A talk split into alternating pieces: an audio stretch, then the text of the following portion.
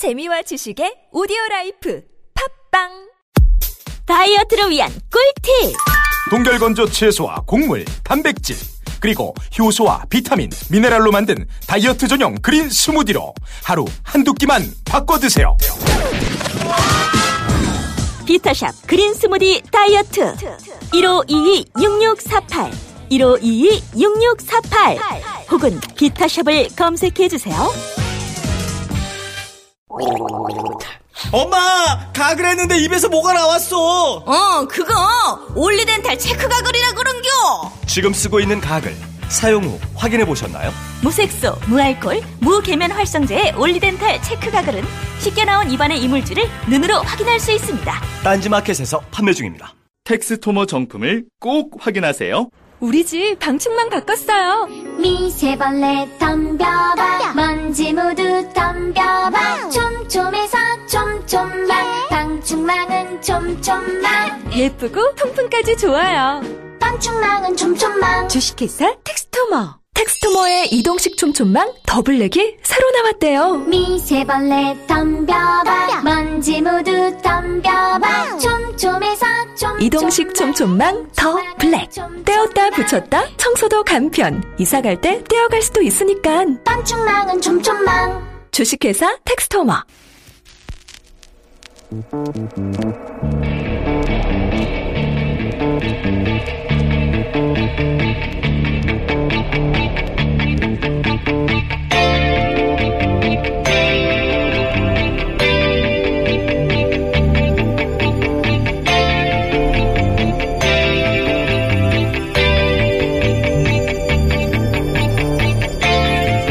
안녕하세요. 김호준입니다.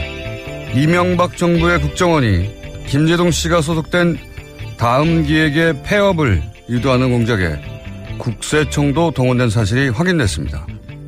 김영근 전 국세청 조사국장과 국정원 직원이 나눈 국정원의 보고서에 따르면 국세청은 촛불 시위를 주동한 세력을 압박하는 차원에서 해당 소속사에 대해 2009년 세무조사를 시행했다.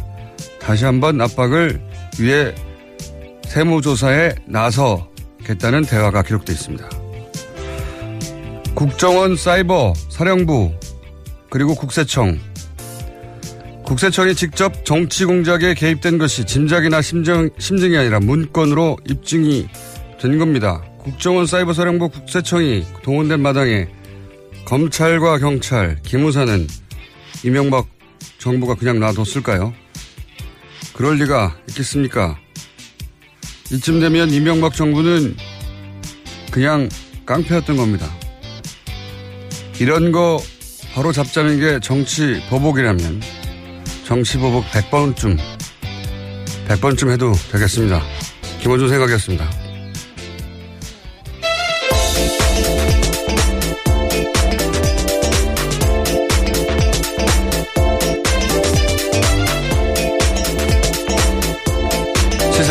김은지입니다.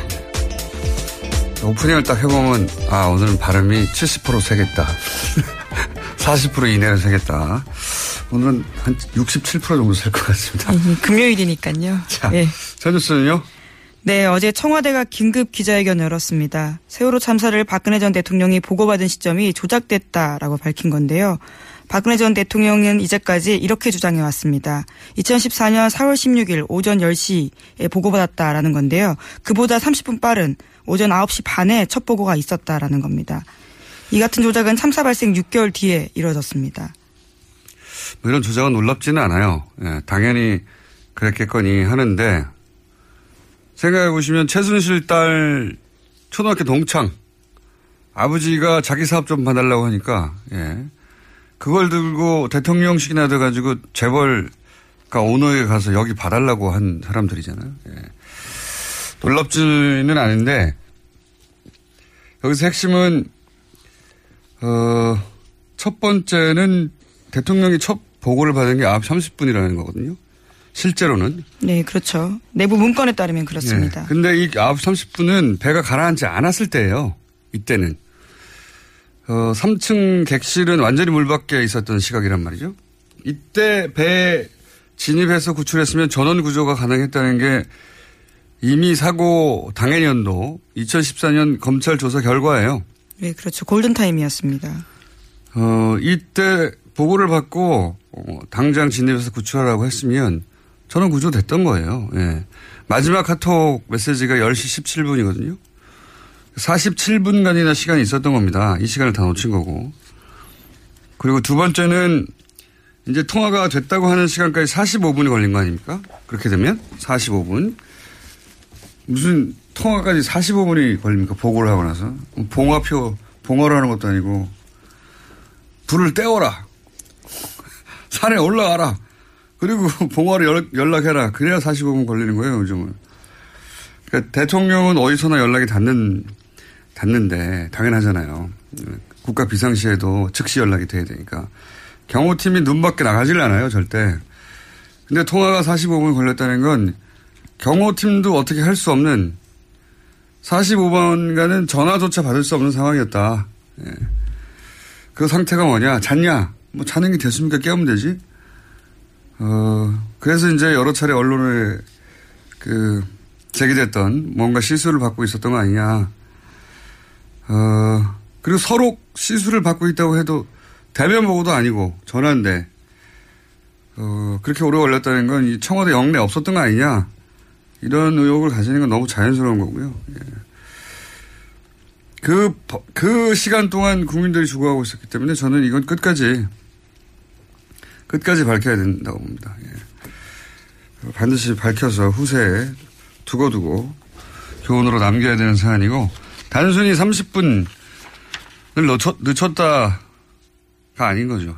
왜 늦췄겠어요? 이 시점에 하필 9시 반에 보고받았다는 게 밝혀지면 그때까지는 배가 넘어가지 않았다는 게 명백히 드러나고 그때는 다 살아 있었다.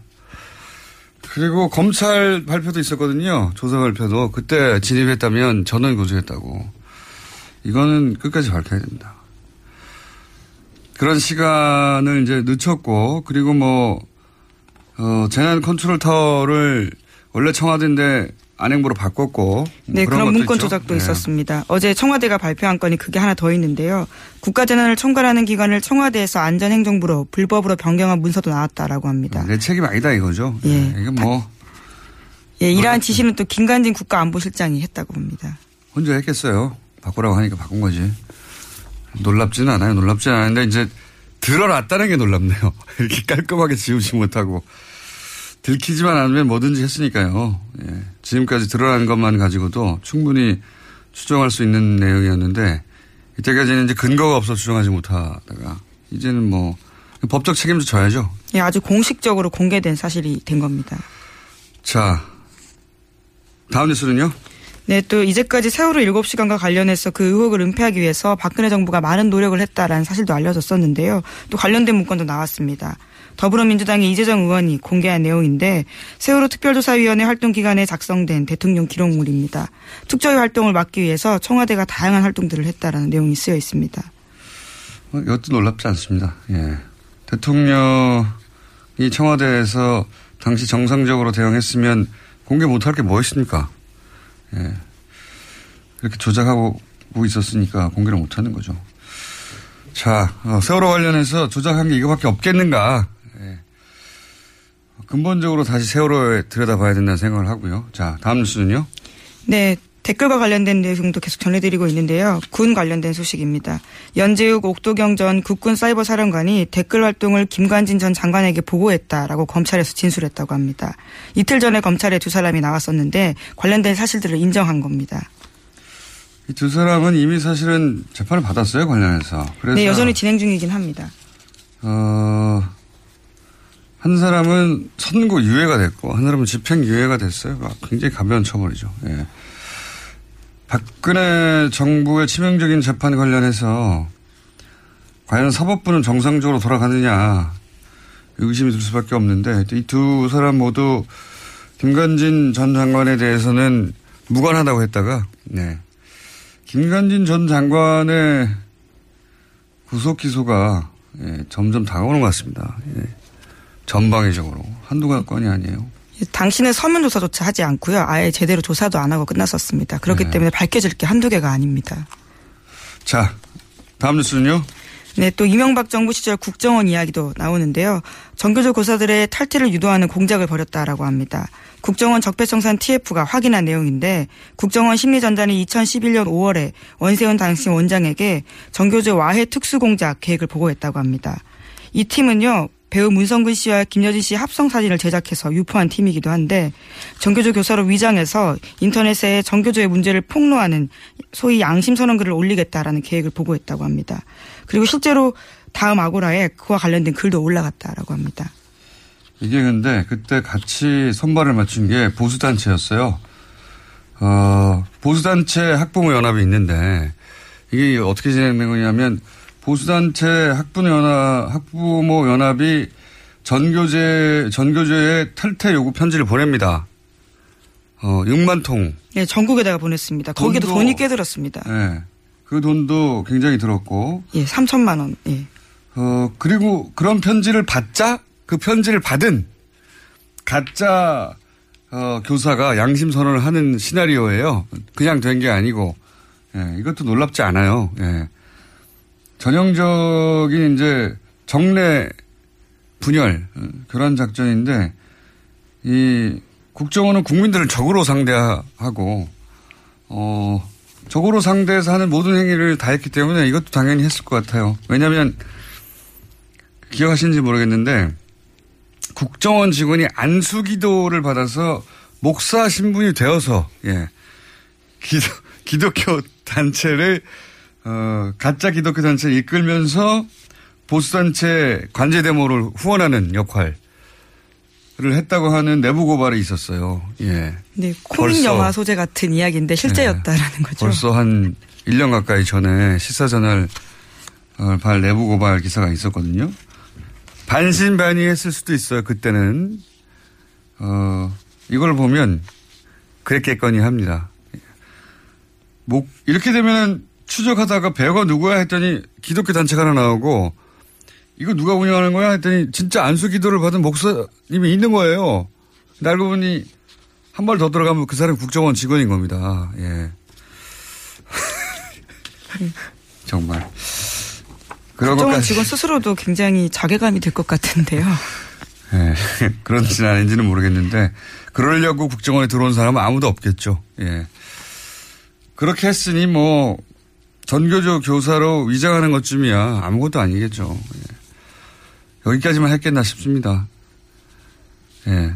안수기도 받고 목사 신분이 되어 기독교 단체를 만들어서 그걸 이끌고 그 목적이 관제 데모를 배후에서 지원하는 역할이었다고 하니까 자, 국정원이 그랬다고 합니다. 다음 뉴스는요? 네. 시사인이 계속 연례 조사하고 있습니다. 신뢰도라고 해서요. 언론, 사회, 정치 관련된 신뢰도 조사를 계속하는데 최근에 나온 신뢰도 조사에 따르면 가장 신뢰받는 방송 프로그램은 JTBC 뉴스룸이었습니다. 그런데 김어준의 뉴스공장의 선전도 눈에 띕니다. 그래요. 네, 6위를 차지했습니다. 다른 방송 프로그램들 순위를 좀 보면요. KBS의 뉴스 9시 뉴스가 2위를 했고요. 그리고 JTBC의 썰전 이 3위를 했습니다. 그리고 SBS의 그것이 알고 싶다가 4위고요. 5위가 MBC 뉴스데스크. 바로 그 다음이 김어준의 뉴스공장입니다. 라디오로는 여기 처음 낀 것 같습니다. 네. 아, 근데 제목을 잘못 썼어요, 제가 보기엔.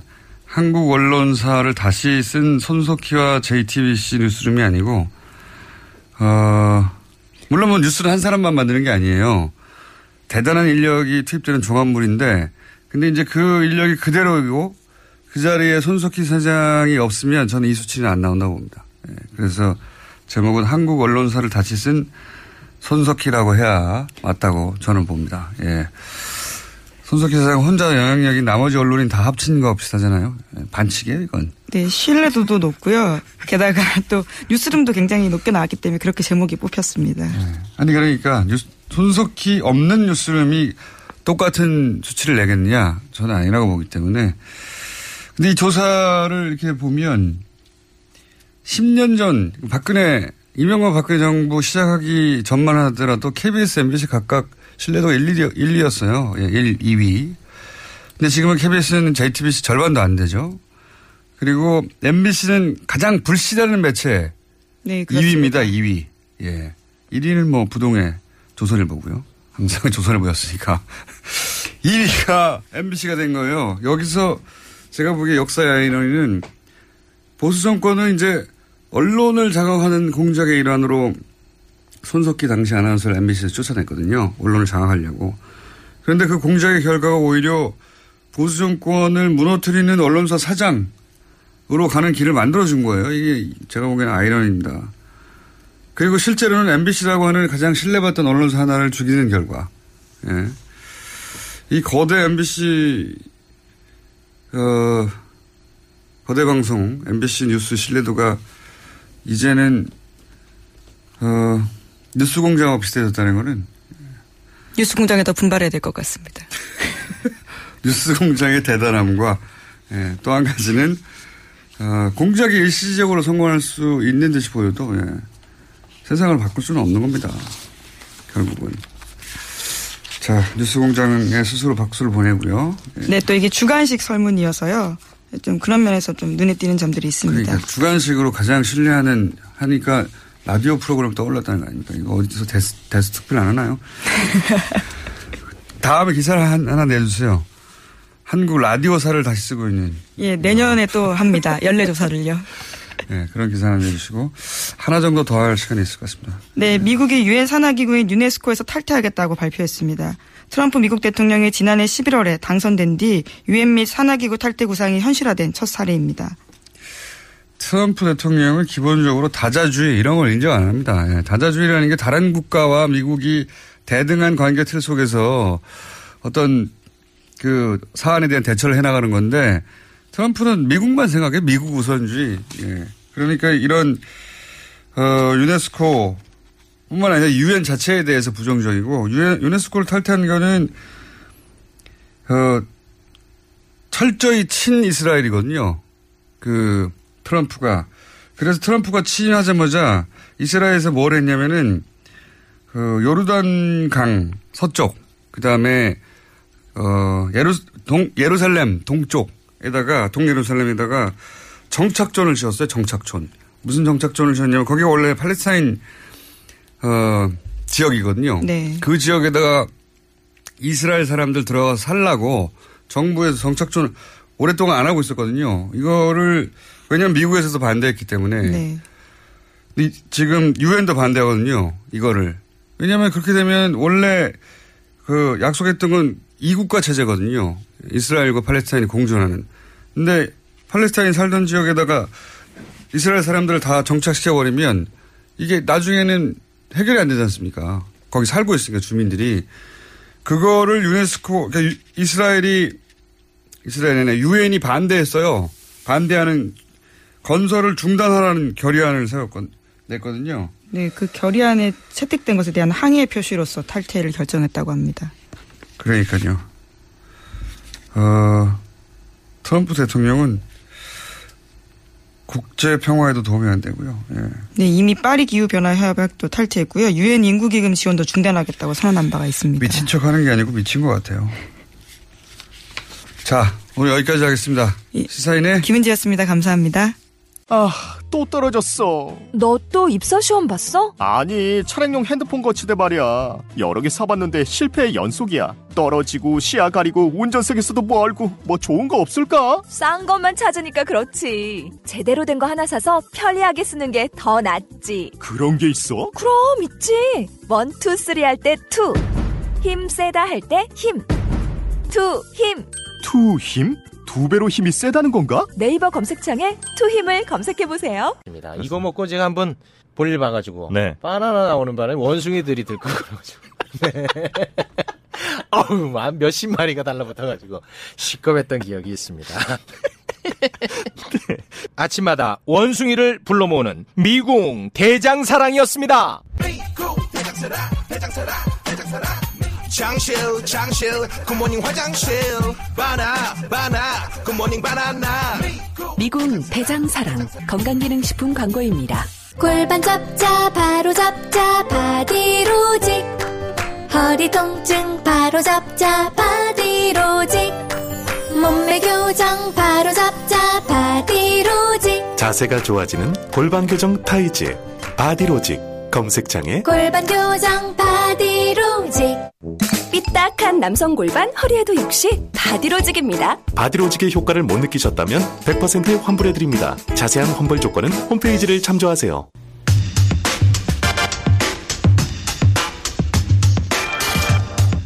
바른정당이 11월 13일 전당대회를 앞두고 분당 위기를 맞고 있는 것 같습니다. 바른정당 황영철 의원 연결해 사정 짚어보겠습니다. 안녕하세요, 의원님. 예, 공준영님 오랜만입니다. 네, 오랜만입니다. 반갑습니다. 네, 네, 저도 반갑네요. 네. 의원님 우선 언론에서 그 의원님을 소위 통합하로 분류하고 있는데 이건 맞는 분류입니까?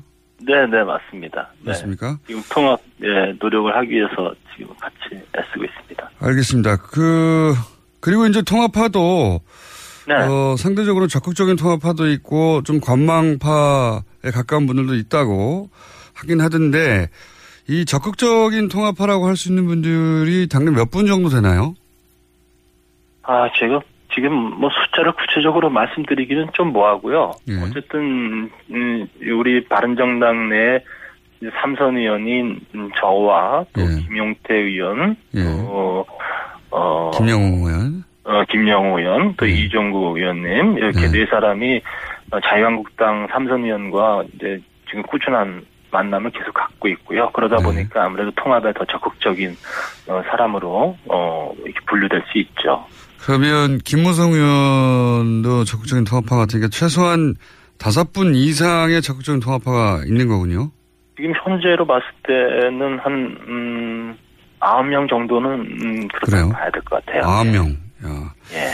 하태경 의원은 지난 어, 수요일인가요? 화요일 날 저희 방송에 나와서 자강파가 되어서 통합파도 그 정도 나머지 분들이 상황에 따라 입장을 정할 뿐이라고 했는데 통합파는 대여섯 명이 아니라 한 여덟 아홉 정도 된다고 보시는 거군요.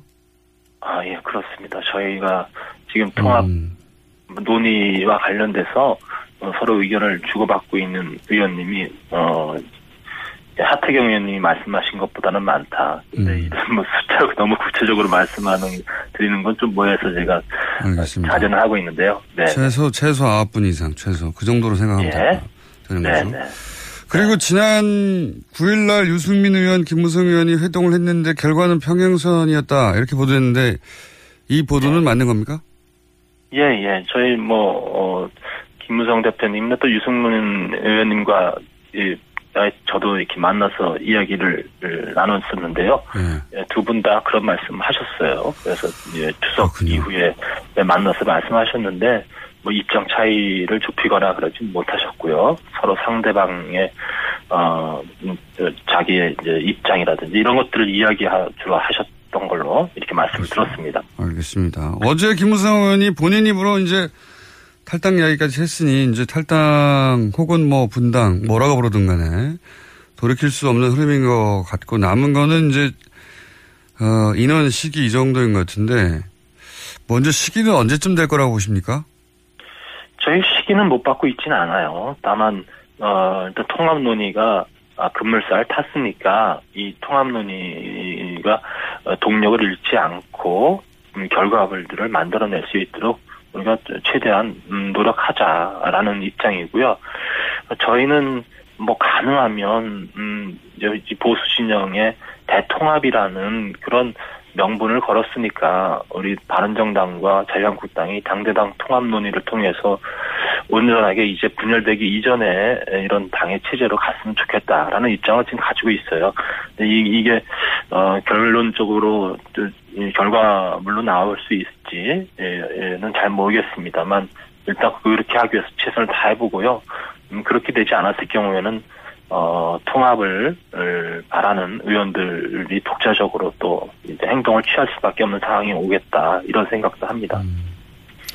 시기를 여쭤본 이유는 이제 저, 김무성 의원은 전당대 전에 결행해야 한다 이런 어, 말씀을 하셔서 통합화 의원들이 대략 그 정도를 데드라인으로 보고 있느냐 이런 질문인데요.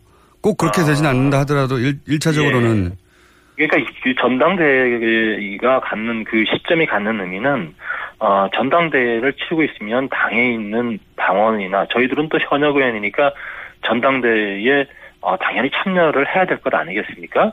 근데 에, 그 전당대회를 참여하지 않는다는 것은 결국은 어 이제 당을 어 떠나겠다라거나 아니면 분당하겠다거나 뭐 이런 이런 상황 속에서 참여를 안 하게 되는 것이죠. 그러니까 전당대회 이전에 우리가 어떻게 될 건지에 대한 방향은 분명히 아, 잡을 것인데 다만 아, 뭐 탈당의 형태라든지 뭐 분당의 형태라든지 이런 형태가 결정적으로 이루어지는 시점은 아직 어, 정확히 말씀드릴 수는 없다.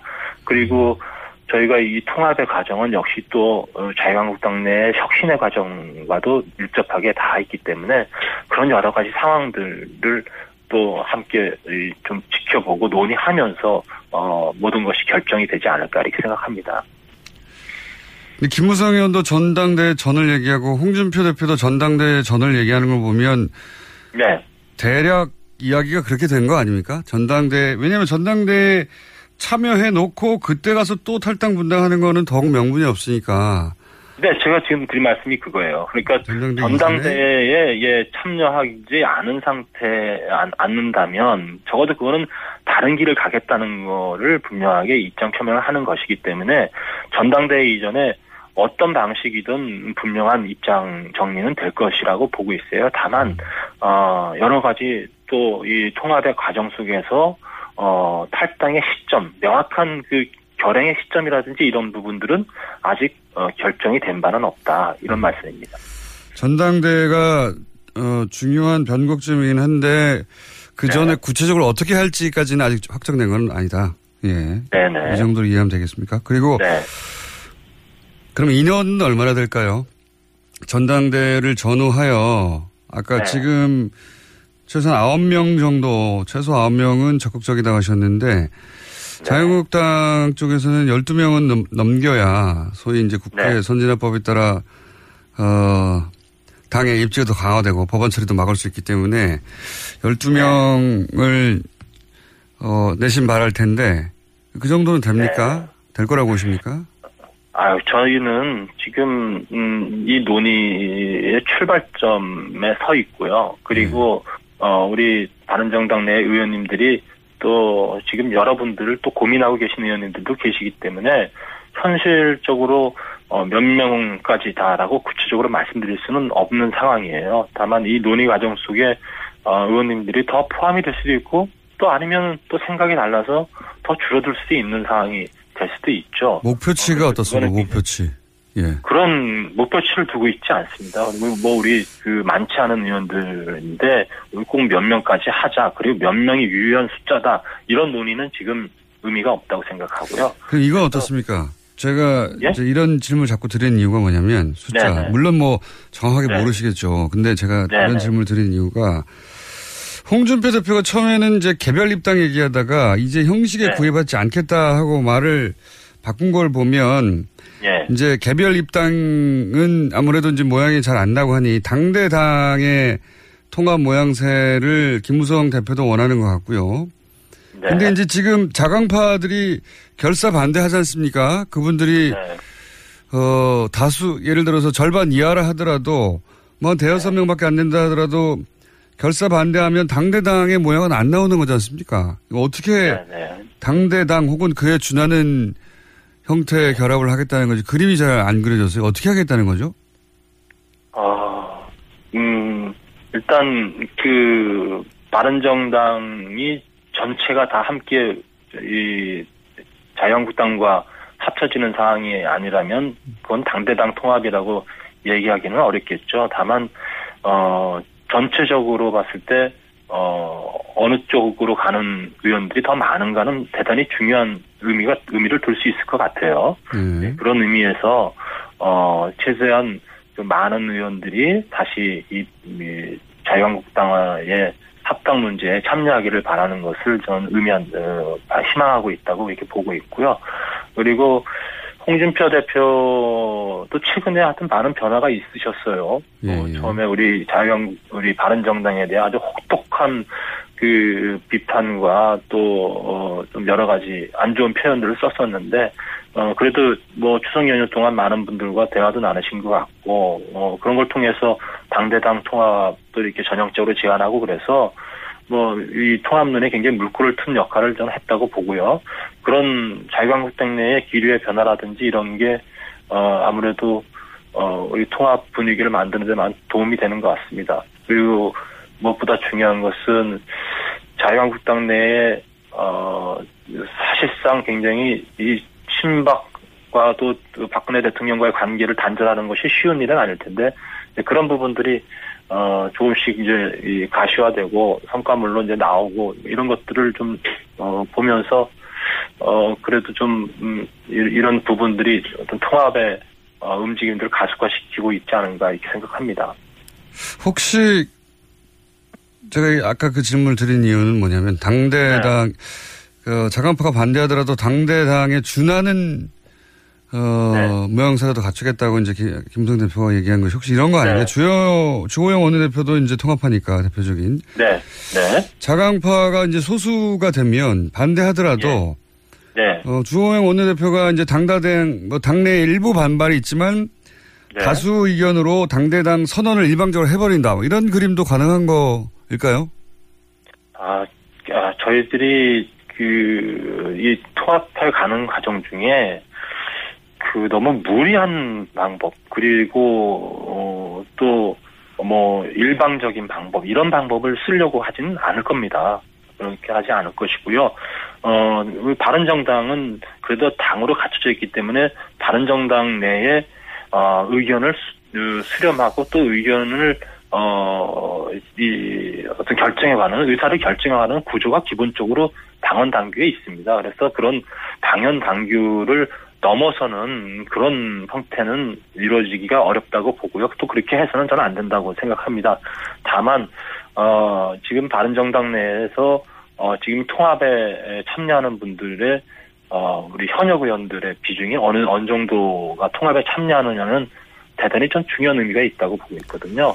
어, 그런, 그런 차원에서는, 어, 더 많은, 음, 많은 숫자의 의원이 통합에 참여할 경우에는, 어, 오히려 바른정당의 중심이 통합으로 갔다 이렇게 얘기할 수는 있다고 보죠. 근데 이 질문을 이제, 어, 기본적인 사항은 제가 질문을 다 드렸고, 이 네. 질문은 하지 않을 수 없는데, 뭐 저도 그렇고 다른 언론도 다들 똑같은 질문을 하게 될 텐데, 지난번 뉴스공장 출연했을 때만 하더라도, 네. 자유한국당 없어졌으면 좋겠다고 하시지 않았습니까? 네, 네, 네. 불과 두 달 전입니다. 근데 두 달 사이에 없어졌으면 하던 당이 다시 복귀할 만한 당이 갑자기 되어 있을 리는 없을 것 같은데요. 그렇지 않습니까? 아, 저도 오늘 저기 사실은 이 뉴스 공장 출연 요청을 받으면서 공장장님이 무슨 얘기를 할까 생각을 많이 했는데 딱 그 얘기를 저한테 하실 것 같다는 생각을 했어요. 본인이 하신 얘기입니다. 제가 물어봤더니. 네, 예. 그러게, 네, 네, 네.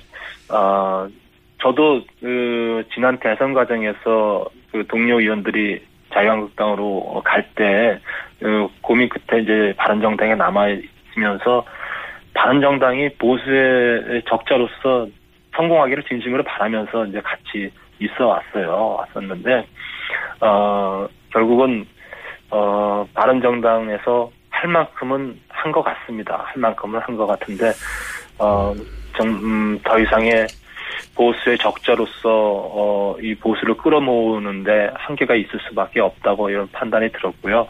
그리고 솔직히 어 이건 인간적으로 우리 공장장님께 드리는 말씀입니다. 저는 또 지역에 많은 분들이 저와 고민하고 정치를 함께했던 분들이 계세요. 이분들이 이제 내년 지방선거를 앞두고 어 본인들의 거취와 관련된 문제 또 지역의 여론과 관련된 문제를 저에게 많이 예, 조언해주고 또 저의 갈 길을 같이 논의하고 있습니다. 근데 그런 논의 끝에 어 이제 자유한국당과의 어, 합당 내지 어 이제 복당이라는 그런 입장을 정리하게 됐고요. 어 저는 아직 제가 그, 이렇게 합당이 되더라도 해야 될 일은 참 많이 남아 있을 거라고 생각합니다. 어 많이 부닥칠 거라고 생각하고요. 그러나 최선을 다해볼 생각입니다. 그 지방선거 를 준비해야 하고 지금 현재 바른정당으로는 그것이 어렵고 뭐 현실 정치인이 선거를 준비하는 것은 이제 죄가 아니죠. 어, 그건 제가 이해가는 면이 있습니다. 근데 이제 선거라고 하는 정치적 현실도 중요한데 네. 어, 그렇게들 탈당하고 나면 이제 남은 자강파는 뭐 몇 명이 될지 모르겠지만 어쨌든 어, 소수 정당이 될 텐데 쪼그라들어서 네. 예, 그렇게 되면 어 정치적 의리도 굉장히 중요한 거 아닙니까? 그 의리가 개인적인 게 아니라 새로운 보수를 시작해보자 이렇게 거대한 네. 명분으로 뭉쳐서 같이 시작한 건데 그분들 다 추운 한겨울에 밖에 두고 다시 큰 당으로 돌아가시면 이거 의리를 저버린 거건 맞지 않습니까? 저는 그래서 이- 이제 지금 이 시점에서 가장 바람직한 것은 당대당 통합을 통해서 예전에 어 새누리당의 형태, 우리 다 분당되기 이전의 형태까지 다시 복원이 됐으면 하는 바람을 솔직히 갖고 있고요. 그리고 그렇게 다시 모여서 그 안에서 어, 보수의 개혁 또 우리가 가고자 하는 하나된 보수로서의 어떤 그 단일 대우라든지 이런 부분들에 대해서 어 함께 노력해봤으면 좋겠다는 그런 음, 희망을 아직도 좀 갖고 있습니다. 알겠습니다. 지금은 아직도 네. 뭐 상황이 어, 유동적이라 저희가 네. 조금 더 네. 어, 긴박해지면 의원님 한번 네. 다시 연결하겠습니다. 네. 알겠습니다. 오늘 네. 상황 파악은 됐습니다. 감사합니다. 네, 네, 고맙습니다. 네, 지금까지 바른정당의 황영철 의원이었습니다.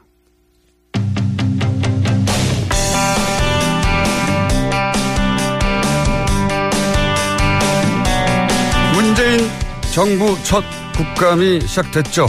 네, 어제는 여당 더불어민주당 국감 전략 들어본 데 이어 오늘은 자유한국당 입장 들어보겠습니다. 정태원, 정태옥, 죄송합니다. 원내 대변인 전화 연결됐습니다. 안녕하세요, 의원님. 예, 공장장님 오랜만이네요. 뉴스 공장에 몇 번 출연하시고 나서 굉장히 지명도 올라가셔가지고, 네. 뭐, 그래서, 저, 이, 적폐 의원이야 그런지 아예 안 부르대? 아닙니다. 저희 자유한국당 의원들 많이 섭외했는데 다들 바쁘시거나 안 나오시더라고요. 예. 어, 의원님도 지금 전화로 하시는 거 아닙니까? 바쁘시다고, 예. 예. 요즘 잘 안 나오시려고 하는데 많이 나와 주세요. 예. 자, 어, 우선 첫 번째 국정감사, 어, 자유한국당이 중점적으로 어, 파고들 전략 포인트는 어딥니까? 정리 좀 해주시죠. 뭐, 전략 포인트라기보다 어제 하루 국감했잖아요. 네. 그러니까 분위기가 많이 바뀌었어요, 작년하고. 어떻게 바뀌었습니까? 작년에 야당, 그러니까 지금 여당 된 사람들 있죠. 네. 그 작년에 뭐, 뭐, 대단했어요. 소리 지르고 시끄럽고, 뭐, 길고 장황하고, 에, 하더니 원래 뭐 상당히 조용해졌어요. 여당이니까요, 어. 이제. 예. 아, 여당이라서 그런 것도 있겠지만은 뭐, 지난 5개월 동안 워낙 이 정부가 죽서나가지고. 죽서나서? 예, 그, 뭐, 할 이야기 별로 없겠죠. 그러니까 뭐 조용해요. 맨날 하는 이야기가 이번 국감 때 보면 뭐, 정권 내준 지가 5개월도 넘은 정부 이야기 계속하고, 또 뭐, 9년 됐는 전전 대통령 이야기 계속하고, 이 사람들 마치 그 과거사 캐기, 남 뒷조사하기 흥신소 차린 것 같아요, 이제는. 네.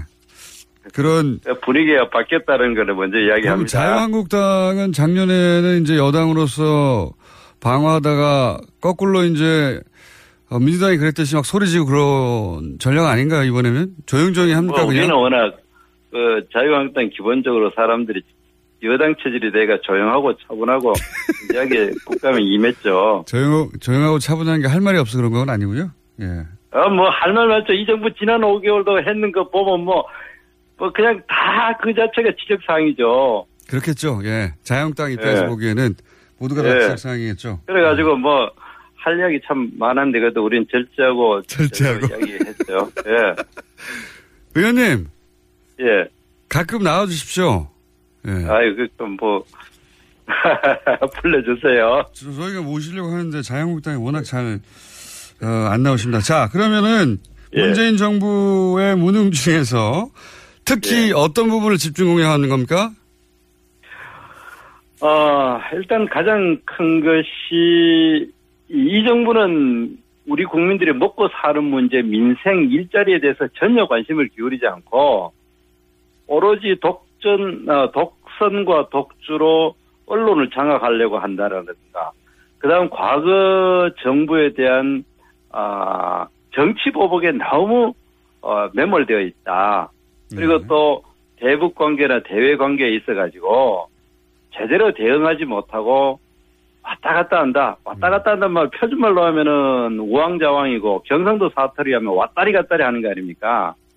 뭐 하루는 뭐 강력하게 북한을 제재한다 했다가 바로 그 다음날 잉크도 안 말랐고 목소리도 귀에 쟁쟁한데 바로 뭐 대화 협력한다 이런 거를 우리가 제대로 지적하자. 그 지적하자는 것이 아니라 거기서 대안도 제시하고 어 그렇게 하자는 게 우리 입장입니다. 알겠습니다. 언론 장악을 시도한다고 하셨는데 언론 장악은 구체적으로 어떤 어, 걸 두고 말씀하시는 겁니까? 그러니까 지금 뭐 여러 가지가 있는데 공영방송이나 민영방송에 대해서 정말 길들이기 하고 네. CEO들을 갈아치우기 위한 아, 집요한 작전을 하고 있지 않습니까? 뭐 처음에 이 정부가 출범하자마자 5월 달에 어, EBS 사장 갈아치우고 그다음 방통위원 어, 김, 그분 이름 뭐죠? 그분은 뭐, 이 총, 이 차관으로 빼면서 빼가고, 그다음 MBC 사장에 대해서 체포영장 발부하고, 지금 KBS, MBC의 그, 어, 이사들, 그냥, 뭡니까, 그, 노동조합이나 학생들 동원하고 뭐 이래, 해가지고 그 사퇴시키는 거 아닙니까? 노조를 동원했다고 하셨는데 그거는 어, 잘못 마시면은 이제 노조로부터 고소고발 당할 것 같은데요. 노조를 정부가 동원한 게 아니라 노조가 견디다 못해 자발적으로 나온 거 아닌가요? 아, 그래요? 예. 뭐, 그건 여러 가지 이제 판단이 있겠죠. 그렇게. 갑자기 근데 물러주시네요, 또 쉽게. 아, 아니, 그런데 그, 그, 내, 그 이야기 하는 겁니다. 그게 왜 그렇게 이야기하냐면은 민주당에서 발견된 언론 장악 문건에 그대로 있는 거예요. 거기에 보면은, 어, 이 사전에 뭐 여러 가지 정지 작업을 한다. 그 노조를 통해 가지고 공격하게 해가지고 물러나게 한다. 이런 게 정확히 나와 있어요. 그렇기 때문에 우리가 그렇게, 에, 이제 동원한다는 표현을 할 수밖에 없는 거죠. 그, 그 민주당이 왜 그런 문구를 만듭니까? 그러면 노조가 누구의 지시를 받았다고 보십니까?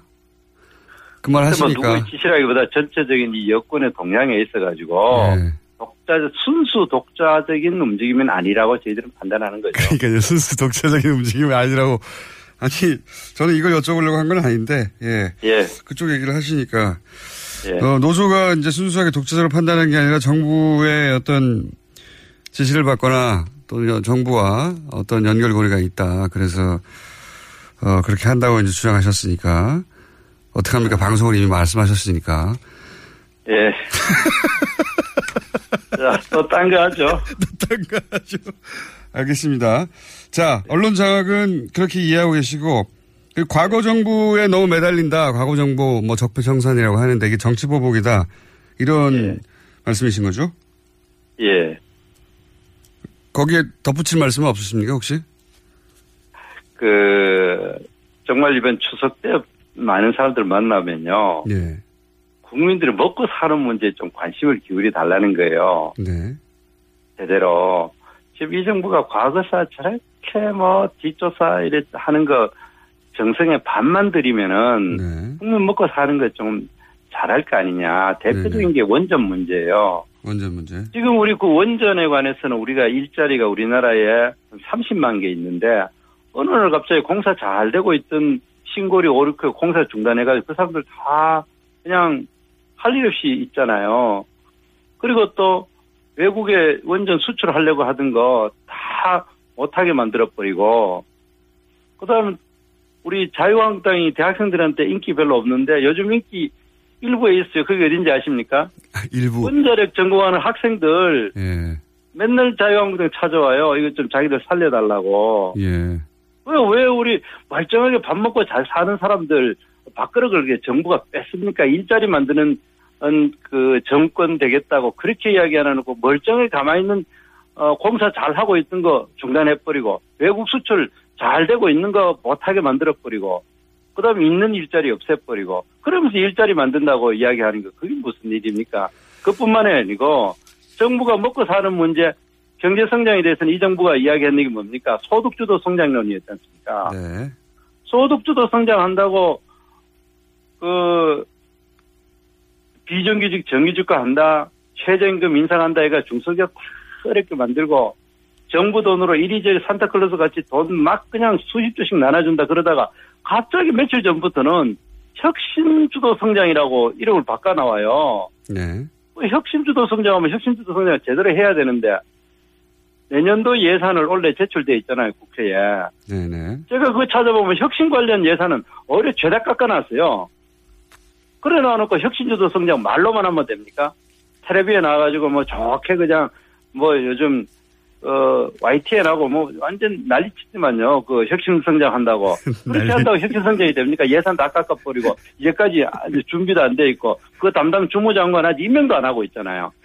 그 이런 것에 대해서 좀 관심을 기울이라는 겁니다. 과거사 청산 한그 적폐 청산하는 것도 물론 중요하죠. 그거는 검찰에 맡기고 정부는 그 국민 먹고 사는 문제 그런 데에 대해서 밥그릇 차지 말고 제대로 어 해라. 그게 우리 민심입니다. 알겠습니다. 예.